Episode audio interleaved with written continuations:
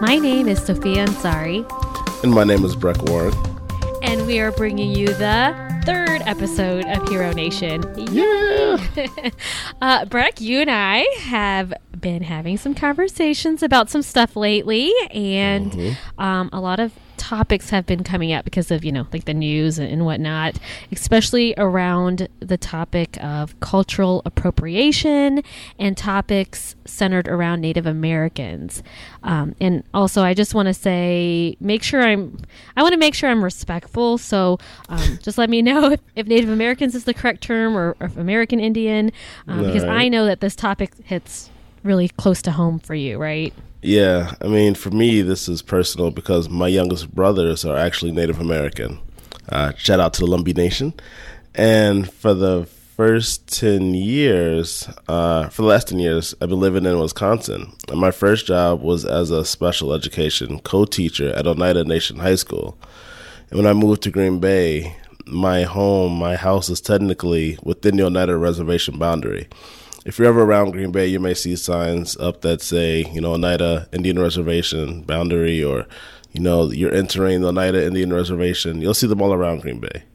Um, my wife is Oneida, which means my children are. So this doesn't hit close to home. This is home for me. Right. My car that I drive, I have an Oneida license plate with a Turtle Clan sticker because that's the clan my wife and children are a part of.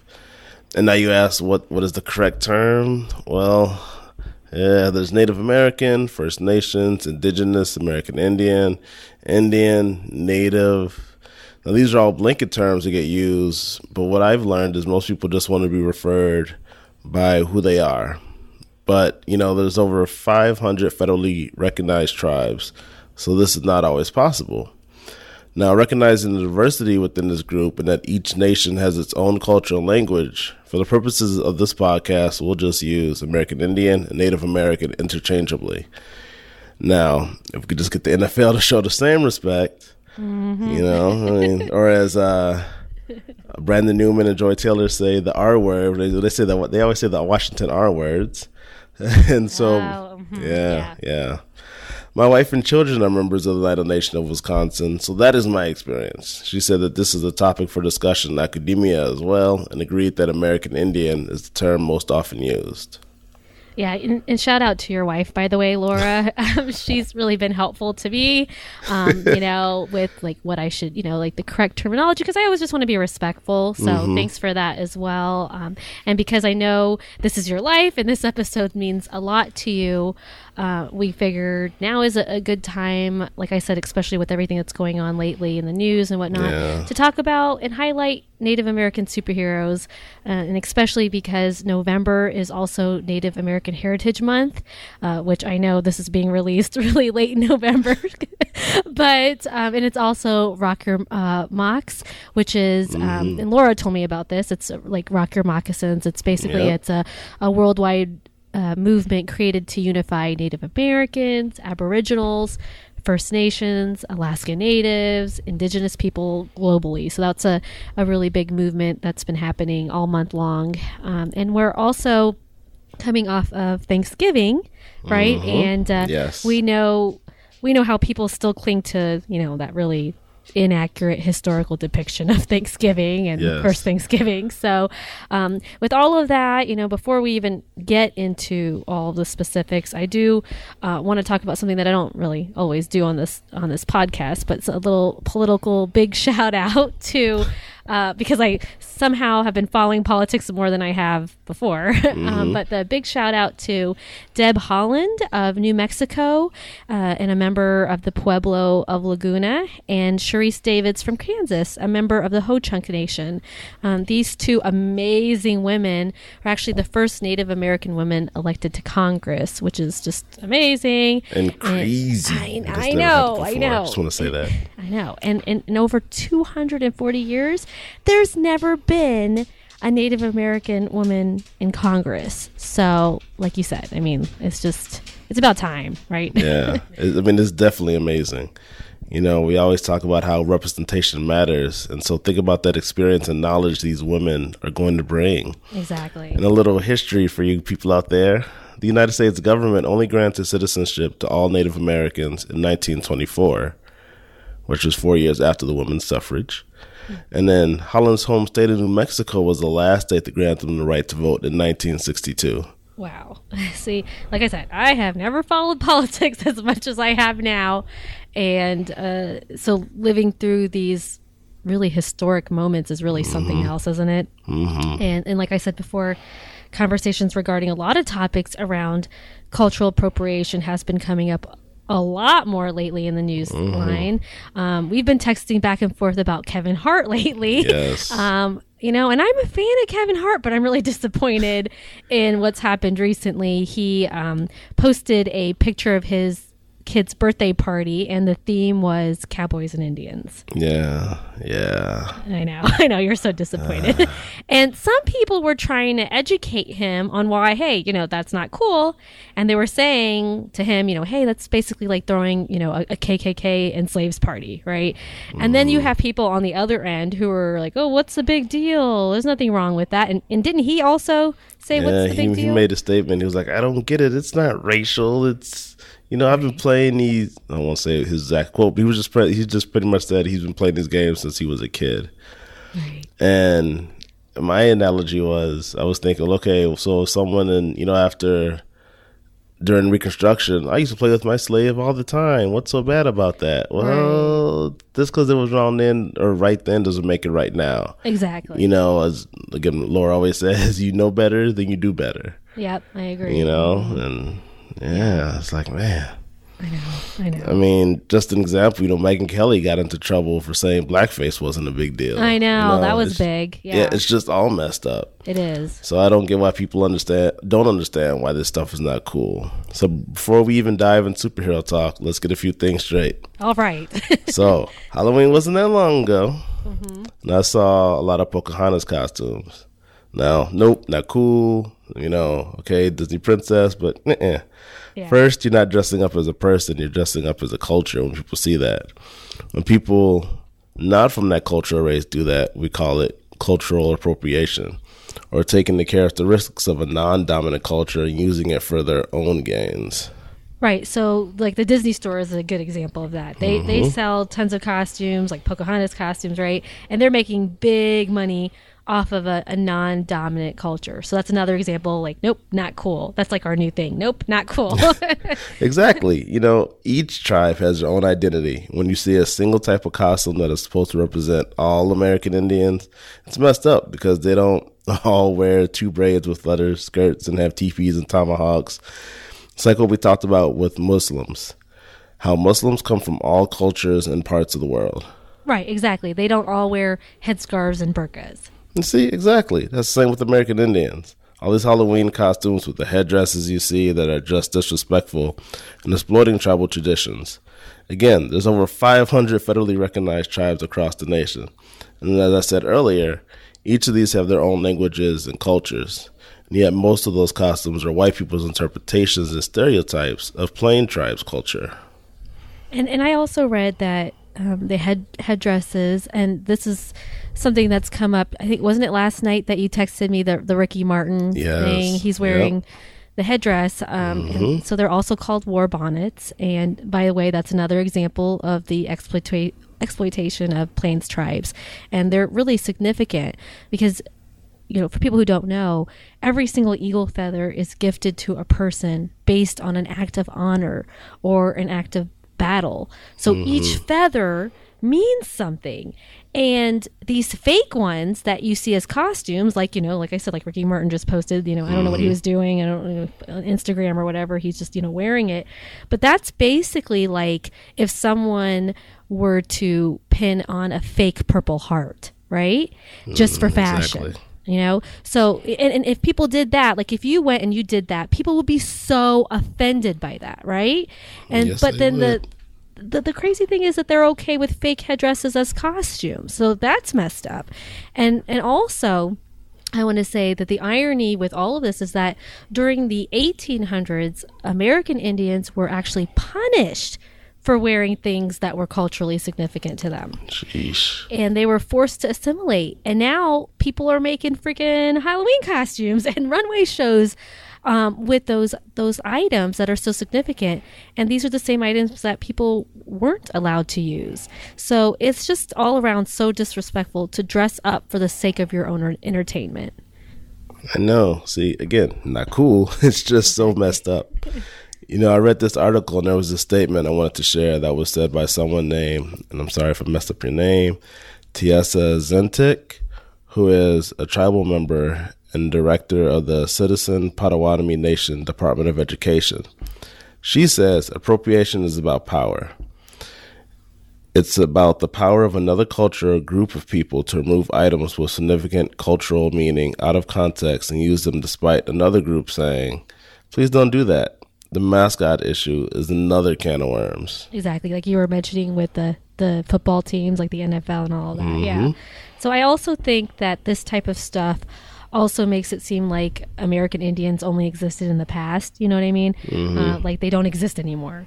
And honestly, oh my gosh, if I hear one more person talk about political correctness, like one more damn time, um, because that just oh, that just gets me so angry. Because this is what this is all about. This is all about respect mm-hmm. and also about the emotional well being of human beings who see these stereotypical images and what it does to them psychologically, right? Uh, I mean, just think for a moment of uh, American Indian children, right? And mm-hmm. and the way it impacts them and how they see themselves and how others see them. So so really what I want to say to everyone listening out there is that the take home message is don't dress up as an American Indian. Um, but Breck, we know that our listeners out there they go to comic cons, right? Mm-hmm. And they dress up like their favorite superheroes. So I was wondering if we could just take a moment, Breck, and give our listeners out there like a guide to sort of like what's appropriate versus not appropriate costume. Is that okay if we take a minute yeah, to do yeah, that? We could do that real quick. And again, most times people at Comic Con get it right. You know, I don't see people at C2E2 going in blackface when they're dressing up like Storm from X Men. Right. They just wear a white wig and people know they're Storm. I mean, my son went as Gambit. He had red hair, a coat, a stick, and he had some cards. So you could be any superhero that you want. Just copy the, the specifics that aren't tied to race. It's like anyone who wears a cape with an S on it, we know they're Superman. I mean, you don't have to think that hard. If you want to be Nick, Nick Fury, just wear a jacket and eye patch people will get it. You know, just don't try to be something general like the Native American warrior or an Egyptian. When you dress up as an Indian or even a native, you're dressing up as a stereotype of an entire continent of people. You want to dress up as an Australian or as an African. And the Pocahontas costume is based off, you know, when you think about it, because in reality, she was 50, she was a 15 year old teenager who was kidnapped, raped, abused, and forced to assimilate, forced to convert to Christianity, and then forced to marry one of her captors. Her real name wasn't even Pocahontas. And out of respect, because I might mispronounce her name, I encourage everyone to look it up.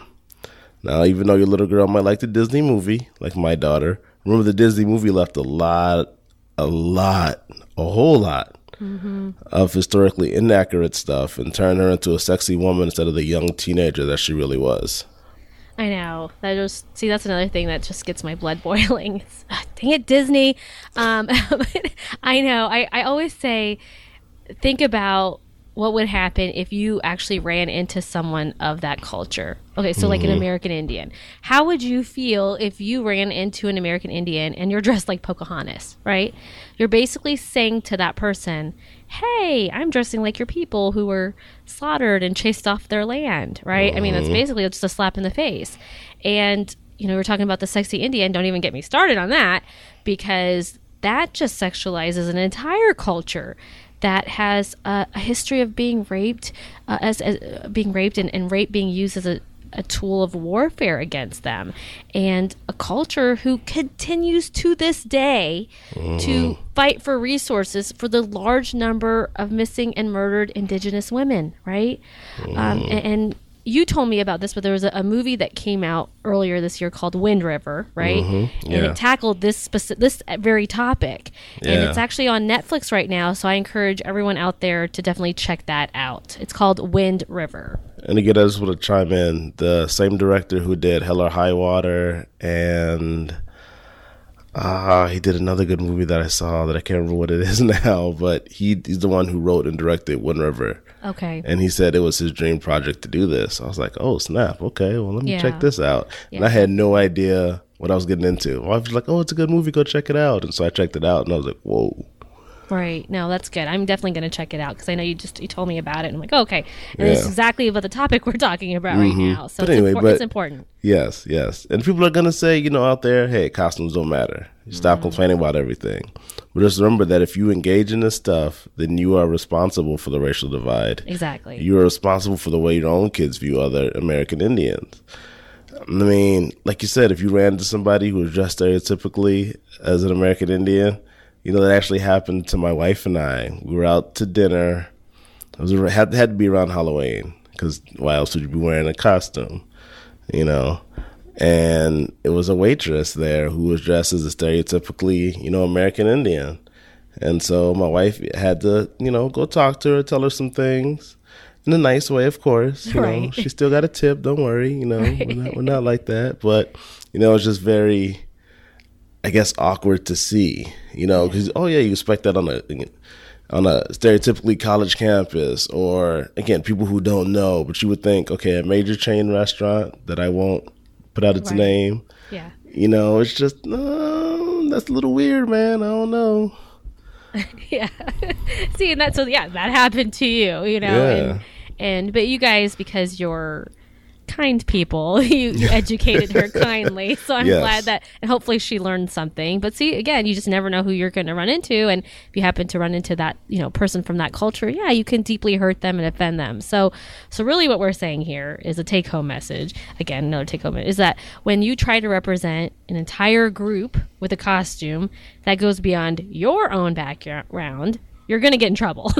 Basically, is what we're saying, right? So Yes. if if your costume is good, you don't need racial uh, features for people to know who you are. Uh, so hopefully that was a helpful guide and educational to everyone out there. We need that little "the more you know" music. Remember that back in the day? The more Yes, you know. Yes, I do. Um, Mhm. we need that. But that's what we do here, Breck. We bring education, awareness, and geekdom together, don't we? yes, yes, we do. And you know, I just want to say, you know, our mission at Hero Nation is to talk about representation in the media, and Native people have seen their culture misrepresented in movies, TV, and, and even holidays like Columbus Day for decades, right? Uh, and, by the way, you know, a lot of cities have finally changed. Um, Columbus Day to Indigenous Peoples Day um, to to really recognize the survival and the resilience of these First Nations. So that's that's some change, something in a positive direction. Right. You know. And you know what? I you got a study coming up. Oh, how did how did you, know? You got some research to drop. how did you how did your spidey sense? Oh yeah, you, you picked up on that. Um, Yeah, it so sounds yes, like it. it wouldn't be a Hero Nation episode without a research study. so That is very true. uh, I learned so much from these episodes. So okay, so and I actually do want to spend a little bit of time on this because it's so important, and I don't think this this is the kind of stuff that people are really aware of, especially when it comes to you know the Native American community. So there was uh, a recent research study that revealed media's role in stereotypes about Native Americans, and if you want to check it out, and of course I'll post it, but if you want to check it out, it's also called, it's called um, Reclaiming Native Truth. Okay. And so what they did is from the years 2016 to 2018, the First Nations Development Institute conducted research to uncover the dominant stories and narratives about Indigenous people in the United States and how these views affect public opinion and public policy. Hmm. So the study found that the largest barrier to public sympathy for Native rights was the, it says, the invisibility and erasure of Native Americans in all aspects of U- modern U.S. society. Representation of contemporary Native Americans was found to be almost completely absent from K through 12 education, pop culture, news media, and politics. Okay. Uh, I know. And and two thirds of respondents said that they don't know a single Native person, right? And only 13% of state history curriculums curriculum standards about Native Americans cover events after the year 1900. Okay, so these are our kids and what they're being exposed to, you know, in the education system. Right. Right. Um, so for the average U.S. citizen, the main exposure to contemporary Native Americans is through media and pop culture. We know that, right? I mean, that's exposure for for a lot of people for different cultures. But unfortunately, contemporary Native Americans are almost completely absent from mainstream news media and pop culture. And where narratives about Native Americans do exist, they are primarily deficit based and guided by misperceptions, assumptions, and stereotypes, says the report. So I'm just reading right off the report here. Uh, it says the only references to Native Americans that were continuously heard from people taking the survey were, what do you think?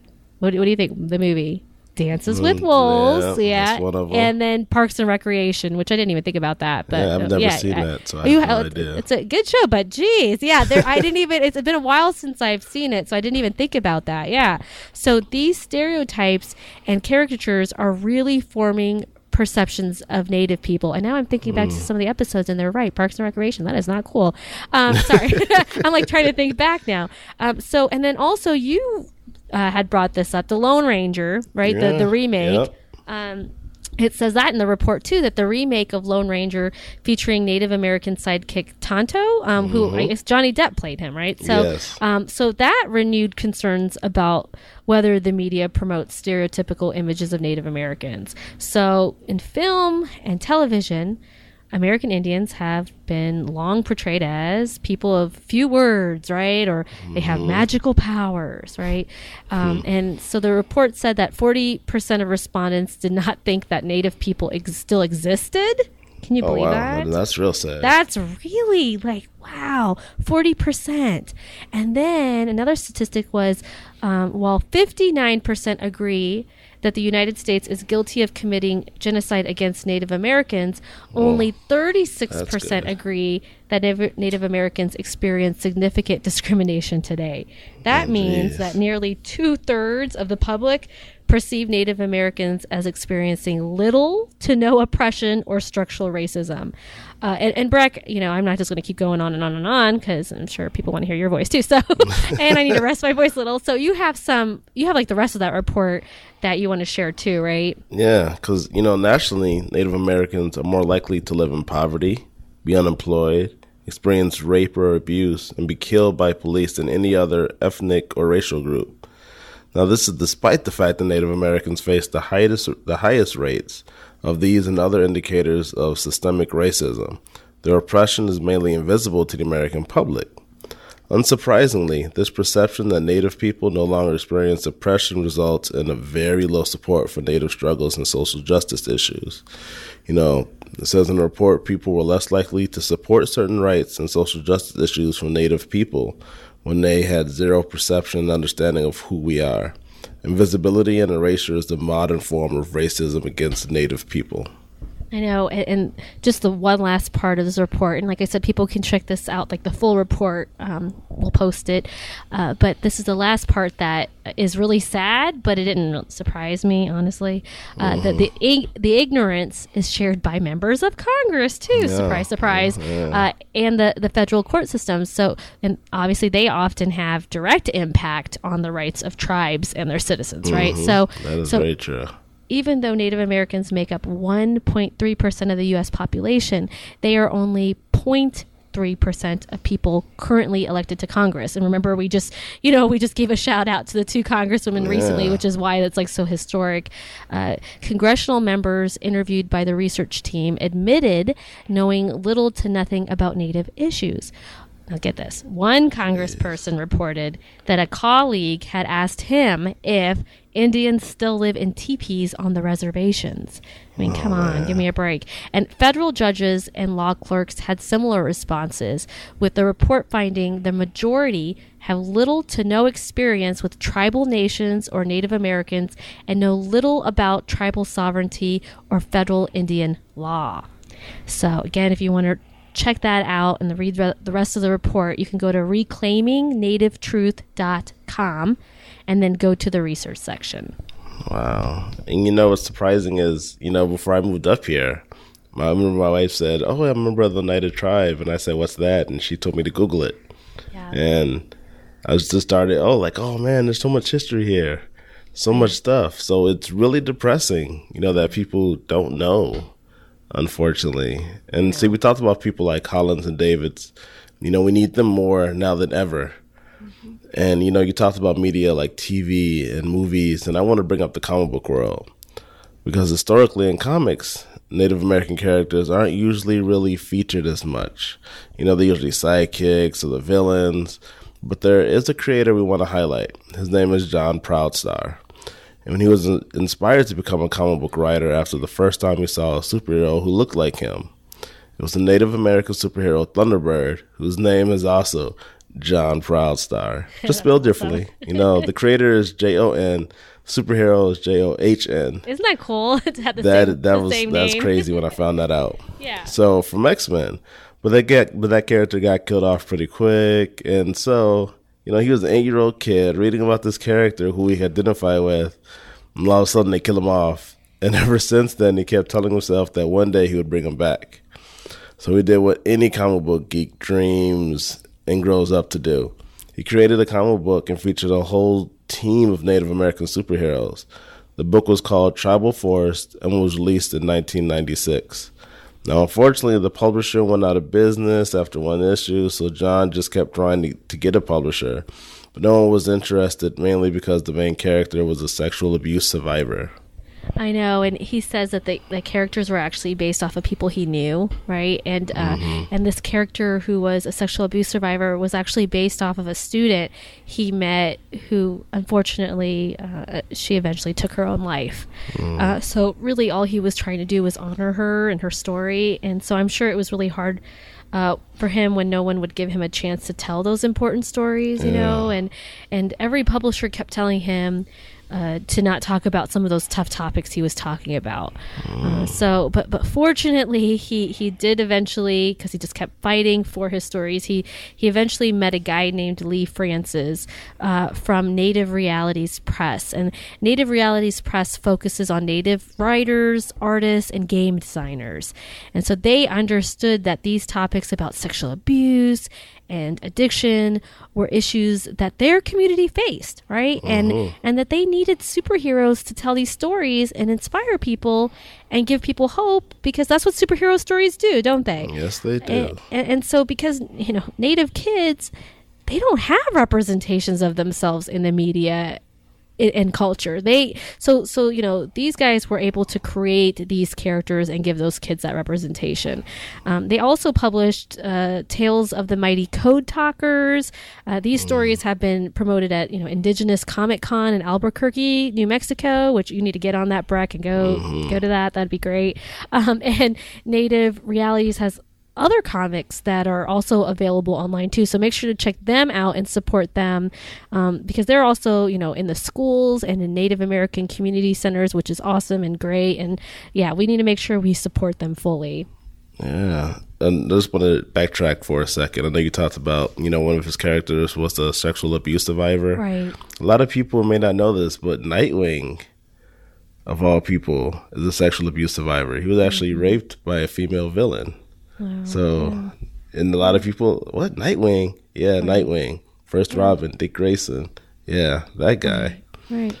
Yes. And those stories just show how how hungry people are for characters who look like them, you know, who are experience things like them. And exactly. I'm glad that people are creating these stories because, as we've said in other episodes, that's authentic storytelling. You know, I'm sure it was hard for him to constantly see what was being portrayed in the media, like the stereotype showing the feathers and war paint. Kids can't relate to that. Mm-hmm. I mean, honestly, now, uh-uh. and about Thunderbird, he was he was introduced in 1975 as part of the all new, all different X Men team. You know, he was an Apache character and served as a Marine in the Vietnam War. He was only in about five issues until they killed him off. I mean, now you see him in flashbacks and everything else, but it's not the same. Right. I'm glad that Jon Proudstar created Tribal Force. And that just shows characters who deal with real world problems that Indian kids face today. I mean, everybody cre- credits Sp- still Stan Lee for doing that with Spider Man. Right. You know, and I know he highlights issues like alcoholism and domestic violence. And natives just aren't from all the old west, you know. Like we said, they still exist and are dealing with real life issues today. Some of the characters in Tribal Force include someone with fetal alcohol syndrome who transforms into a hawk like character named Little Bighorn. Also, Tribal Force isn't just made up of heroes, but it's educational and gives information on different tribes. And Jon Proudstar does his research to make sure each tribe is depicted respectfully. He spoke to people from different tribes to get it right.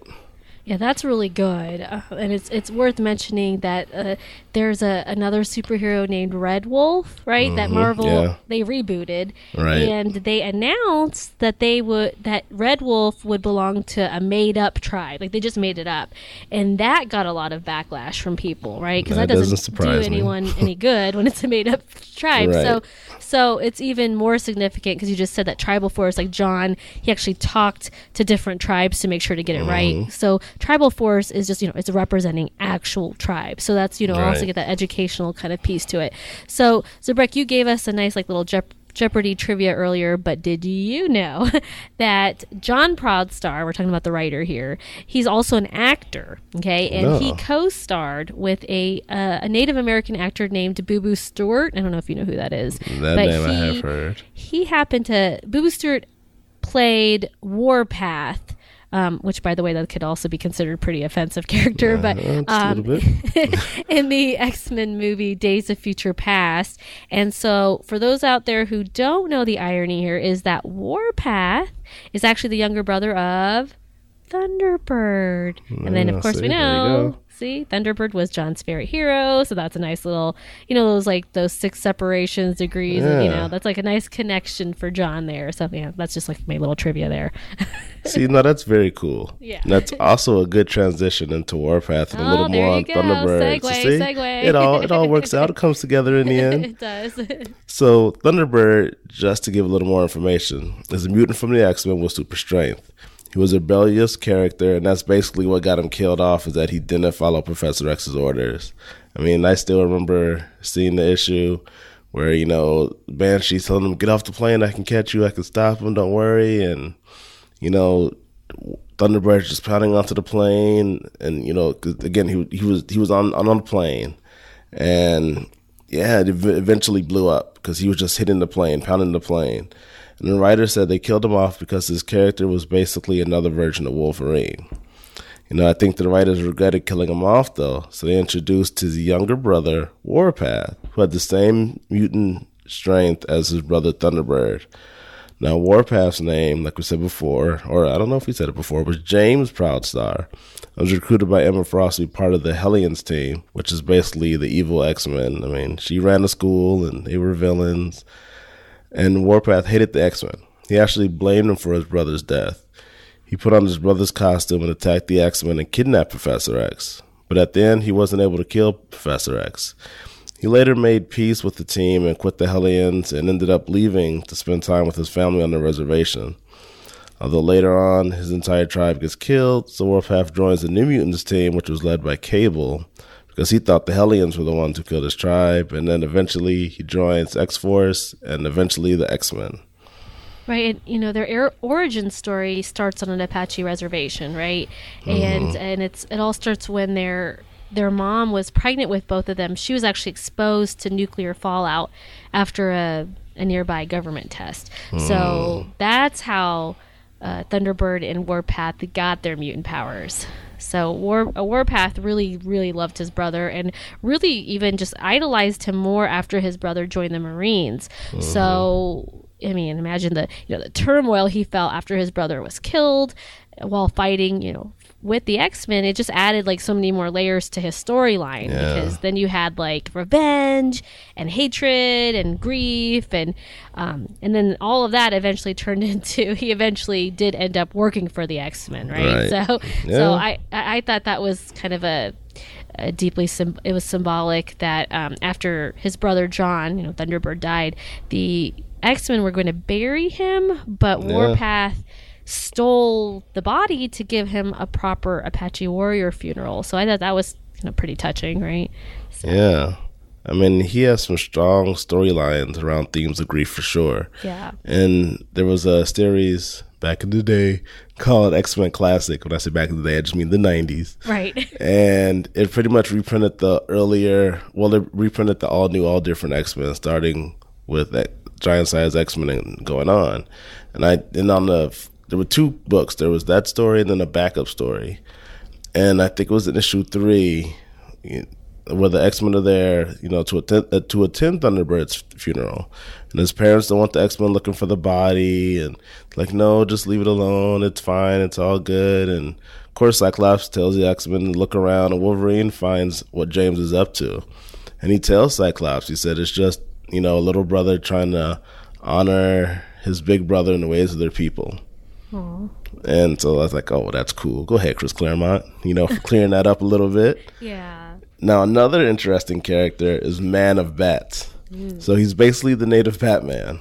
Nice. Now, he's a Native American vigilante inspired by Batman, and he has a sidekick who is his son named Little Raven. So, kind of, you know, we always say Batman needs a Robin. Well, right. Man of Raven. Bats needs a Raven. Right. And he has been in the club of heroes, and Batman Incorporated number seven is when his origin gets revealed, and it's so crazy because he's a doctor. He served in the he served in the army as a doctor in Iraq, and Batman asked him to join the Club of Heroes. You know, and they decide who, and he fights crime at night and on the weekends. And you know, there's a picture of him getting arrested because him and his son were protesting a liquor store that was on a reservation. You know, and it's just you know crazy, and that's how all this stuff comes up and comes at him and he's telling his boss like what happens on the evenings and weekend when I'm not here, it doesn't matter. Mm. And the comic shows his relationship with his son, which was rocky, and shows how they go through those challenges while also being in a crime fighting team together. Batman shows up to help out in the middle of the issue, and Batman realizes that you don't need millions of dollars to fight crime because he sees how Man of Bats and Little Raven do it. Right. And Little Raven says, you know, we do it on a budget. And by the end of the comic, Batman asks if there's anything he can do. and Little Raven, you know, again, he's a kid. So he's like, well, if you got a bunch of Batmobiles, you know, we don't need them, right. but we'll take them. But he said, because he'll, meaning from out of bats, will just give it to the people. Aww. yeah, I'd ask the same thing too, right? I'll take a Batmobile or two. Yeah, that's cute. I like that. Uh, so I'm trying to think of other other characters that you know we wanted to introduce. Um, there's also Equinox, mm-hmm. who is a teenage superhero and a member of the Justice League United. Her heritage is Cree, and she's from Canada. She was inspired by Canada's First Nation people, and she's 16, and her powers come from the Earth and changes with the the seasons. And so Jeff Lemire, am I saying that yeah, right? Lemire, maybe. Uh. The the writer, he spent time with. He actually spent time with the First Nation Canadians for for research, and then he got feedback on how to not make her dress stereotypical. Uh, like you know, like don't don't you know, they told him don't add like the beads in the fringe because that's mm-hmm. not how we dress. Um, so and and then also the the character Equinox was based off of a First Nation educational leader who who actually tragically died in a car accident. Yeah. Another interesting character is Maya Lopez, whose superhero name is Echo. She was born deaf, and she's part of the Marvel Universe, you know, particularly Daredevil. So her dad worked for the Kingpin, who was actually the one who sent the order for her dad to be killed, but she doesn't know that at the time. So when her dad was dying, he reached out to her and left a bloody red handprint on her face and later, she actually paints a white handprint on her face as part of her costume. You know, I mean, Superman can just put on some glasses. Hey, Echo can have a handprint. She has a handprint exactly. on her face, right? and she's raised by the Kingpin, and she eventually trains to take down Daredevil because Kingpin makes her believe that Daredevil was the one who killed her dad, kind of like in the Daredevil movie, the first one. So she picks the name Echo because she's she has the ability to copy any motion she sees. So her storyline takes her back to her dad's reservation where she meets Wolverine, who's just everywhere because it's right. Wolverine. Keeps popping up, right? Exactly. and she eventually becomes Ronin and fights the Hand, which is a ninja group. A lot of stuff happens in between, you know, that and then the Super Human Registration Act happens, which was in Civil War, and some other crazy stuff happens. And I'm not going to ruin, you know, for you in case you want to go find out what happened to her. But if you like the Marvel universe, especially the Defenders, then you should look up. Uh, you should look her up. Yeah, she sounds like a really interesting character and a, a good match to to fight like Daredevil. If she can copy moves, right? Like that's kind of a good like oh, okay. So she sounds interesting. There's like a lot of great characters for all of you guys to check out. And and Breck, you're like the encyclopedia of comics, and you gave me a really nice list of books to read that I'm going to post on Facebook uh, for those interested in, in reading up on Native American superheroes. And then I know you have like some other resources and some other um, things you want to talk about too. Yeah, and actually, as I'm sitting here, I just thought of some more. So that's just kind of funny. I'll see. It just keeps coming. So yeah, go ahead. Share share your they- they are knowledge out with there. us. Yeah, yeah. But yeah, so the one book that I want to mention right away is Occupy Avengers because I just happen to know a lot about it. You know, I have all eight issues of the series. Unfortunately, it didn't last that long. So the premise is Hawkeye was feeling depressed about having to kill Bruce Banner, aka the Hulk, in Civil War II. So he decided to step away from big time heroing and hit the road, kind of like Green Arrow, Green Lantern back in the day, and just help people in need. So he ended up hearing about people living on a reservation in the Southwest who were being targeted by a corporation who were trying to drill around the people's drinking water, kind of reminiscent of today's stuff that's been happening. So he decides to help. Now, in doing so, he teams up with Red Wolf, and eventually Nightshade comes along to help too. I don't know if anybody saw Luke Cage season two, but she was in that. yeah. And Hydro Man is there as the superpowered bad guy because, you know, comics. Right. You know, gotta have something. Because comics. Yeah, yeah, because comics. And that first arc introduces people living on a res- reservation who assist Hawkeye and Red Wolf because they believe that if they want something done, then they have to fight for it. And so they join and actually help. And again, just regular guys, you know, who are like, you know what? Yeah, this is going to affect my family. This is going to affect my kids. Nah. So they actually fight off, I think it's the Roxxon Corporation. They fight them off off the land, which is good. But then there's, you know, there's always, you know, you got your stereotype, and that would be Apache Chief. Now, you know, if you want to watch old episodes of the Super Friends on the DC Universe app, you know, there's that. You know, where he just says Apache Chief, and he grows big or small, pretty much. I mean, I that's what he does. Okay. There's Ravens from Teen Titans in the Earth One trade paperback. You know, find out she was native, so she wasn't. Yeah, she was still, you know, half demon, but I guess half demon, half native. Okay. It gets kind of yeah. You have the superhero named Redbird, and that was from the uh, this story called Batman: The Blue, the Gray, and the Bat, and it just takes place around the Civil War. So in it, Bruce Wayne is a former Union soldier who decides to become Batman, in finger quotes, of course. And again, every Batman needs a Robin, so hey, Redbird. Bird. Okay. Yeah, there's this series from Sca- uh, from Vertigo that was called Scalped. Lasted 60 issues. I have all 60 issues. Of course you do. Yeah, because, you know, comics, it was good. but it's a gritty book. You know, probably, I remember I asked my wife about it. She said, Does this, is this writer native? And I don't think he, I think it's Brian K. Vaughan. I don't think he is. I could be wrong. Okay. Because she said it sounds like he spent time on a reservation. Because the dialect that she was reading. Because Okay. anything that has to do natives, like, oh Lord, you got to read this. Right. Yeah. Yeah. And then she gets tired of like, no, I don't want to read that. I'm like, come on, it's really good. there was a series called uh, Shaman's Tears that lasted 12 issues. I have a lot of those issues signed by the legendary Mike Grell, who wrote and drew it um, back in the mid 90s. Again, a, a doctor who decides to return home and help out, you know, his people on the reservation. Um, there's Dani Moonstar. You know, she first showed up in the New Mutants graphic novel, and the New Mutants movie that may or may not come out. Uh, it seemed like a lot of people were saying that it had to deal with the Demon Bear, and that was part of her storyline back in New Mutants 20 and 21. And you know, in that film, or excuse me, in that comic book, the Demon Bear is actually who killed her parents. So this is like a big thing for her. And yeah, she was raised by her grandfather on a reservation, and Professor X comes to recruit her to be a new mutant. She's like, "No, I don't want to go." And her grandfather says, "You should go. You know, this is important for you. This is my friend. You know, this is a good guy." So eventually, she goes. And then there's Forge, who joined the X Men and X Factor, and he pretty much has the mutant ability to create anything. And another former Marine, so he actually made a gun to take away mutants' uh, powers when he was introduced. He was supposed to get Rogue because Mystique wanted Rogue back into the Brotherhood of Evil Mutants, but instead he shoots Storm by accident, and he has an enemy named the Adversary who eventually comes into play much later in the X Men universe. Actually, a big crossover happens, and the ad- they have to fight the Adversary. There's Echo, who we talked about in that story where she meets Wolverine.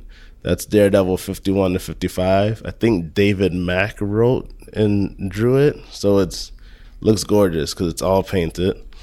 And of course, there's Red Wolf, and he was reintroduced. I want to say Secret Wars miniseries called 1872, and he had his own solo title that only lasted six issues, and of course, Occupy Avengers. So Whew, there's a lot. Ooh, okay. I'm taking notes. I'm taking yeah. notes. Oh wait, I just remembered. I just remembered. There's Shaman, uh-huh. and his daughter. Oh, I can't remember what his what his daughter's name is now, but he was introduced in Alpha Flight Number One, and he's just you know a, a doctor, a Western med- medicine doctor, then also a native doctor too, native medicine doctor and again, he's one of the First Nations people up in Canada who has a daughter whose name, like I said, I can't remember right now. So, yeah, so many native superheroes that are out there. There are, yeah. So, if anyone has a favorite that we haven't mentioned, send us a message and, or, you know, post it on our page. You know, we will definitely get it out there because we will continue to explore other characters in the future right. and have some exciting guests for you as well, like someone I know, local Oneida comic book artist Yundala Gagwas or Jessica Paulus. You know, hopefully we can get her on here and she can talk about some of the stuff that she's done because she's been to art shows and you know she's created superheroes and that's just someone again another voice out there so you just know more. Oh, I'm so excited for that. I really I can't wait for that episode. I'm looking forward to to talking to her. I I always learn so much doing these episodes, especially mm-hmm. from you, Breck. I learned so much, and uh, it, it, really makes me appreciate the comic book world so much more. And I, obviously, I, I, know what comic books, the power they have in, in the work that I do, right? You know, in, yeah. in healing and helping people. Um, so I just it makes me appreciate comic books more more because I also know that TV and movies have like they always have had just a long way to go. But comic right. books, we've we've talked about that. I think even in the first episode of Hero Nation that they have always been the first to, to try to at least tell the stories from an authentic place. Right. And I want to say that one person who really made reputation as his life's work was Stan Lee. Yes. You know, back in the day, again, so I mean the 90s, Marvel created the 2099 line. And Stan Lee created a hero called Ravage 2099. Wasn't very popular, but I loved the premise. So, you know, rich guy working for the corporation, telling about, oh, all these polluters are tearing up the environment. We need to get rid of them, destroy the slimy people, the poor people. And then eventually he gets betrayed by his boss and he finds out that, you know what, he's been wrong all this time.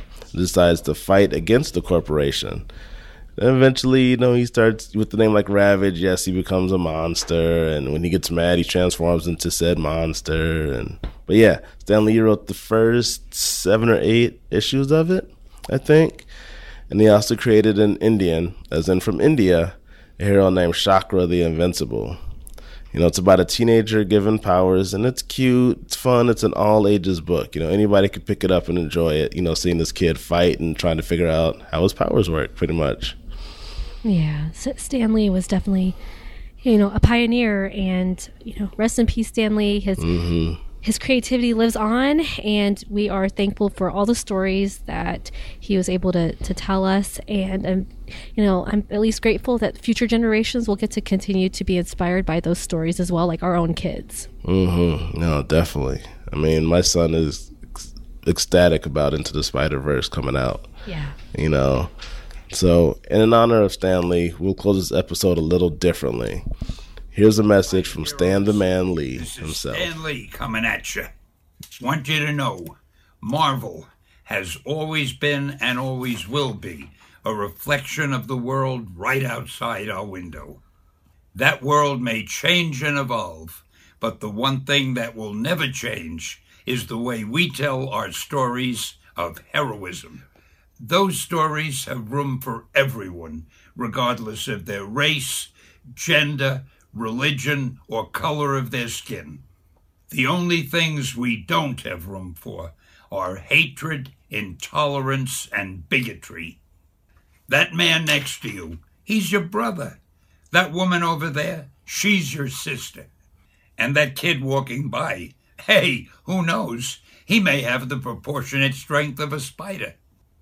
We're all part of one big family, the human family, and we all come together in the body of Marvel. And you, you're part of that family. You're part of the Marvel universe that moves ever upward and onward to greater glory. In other words, Excelsior!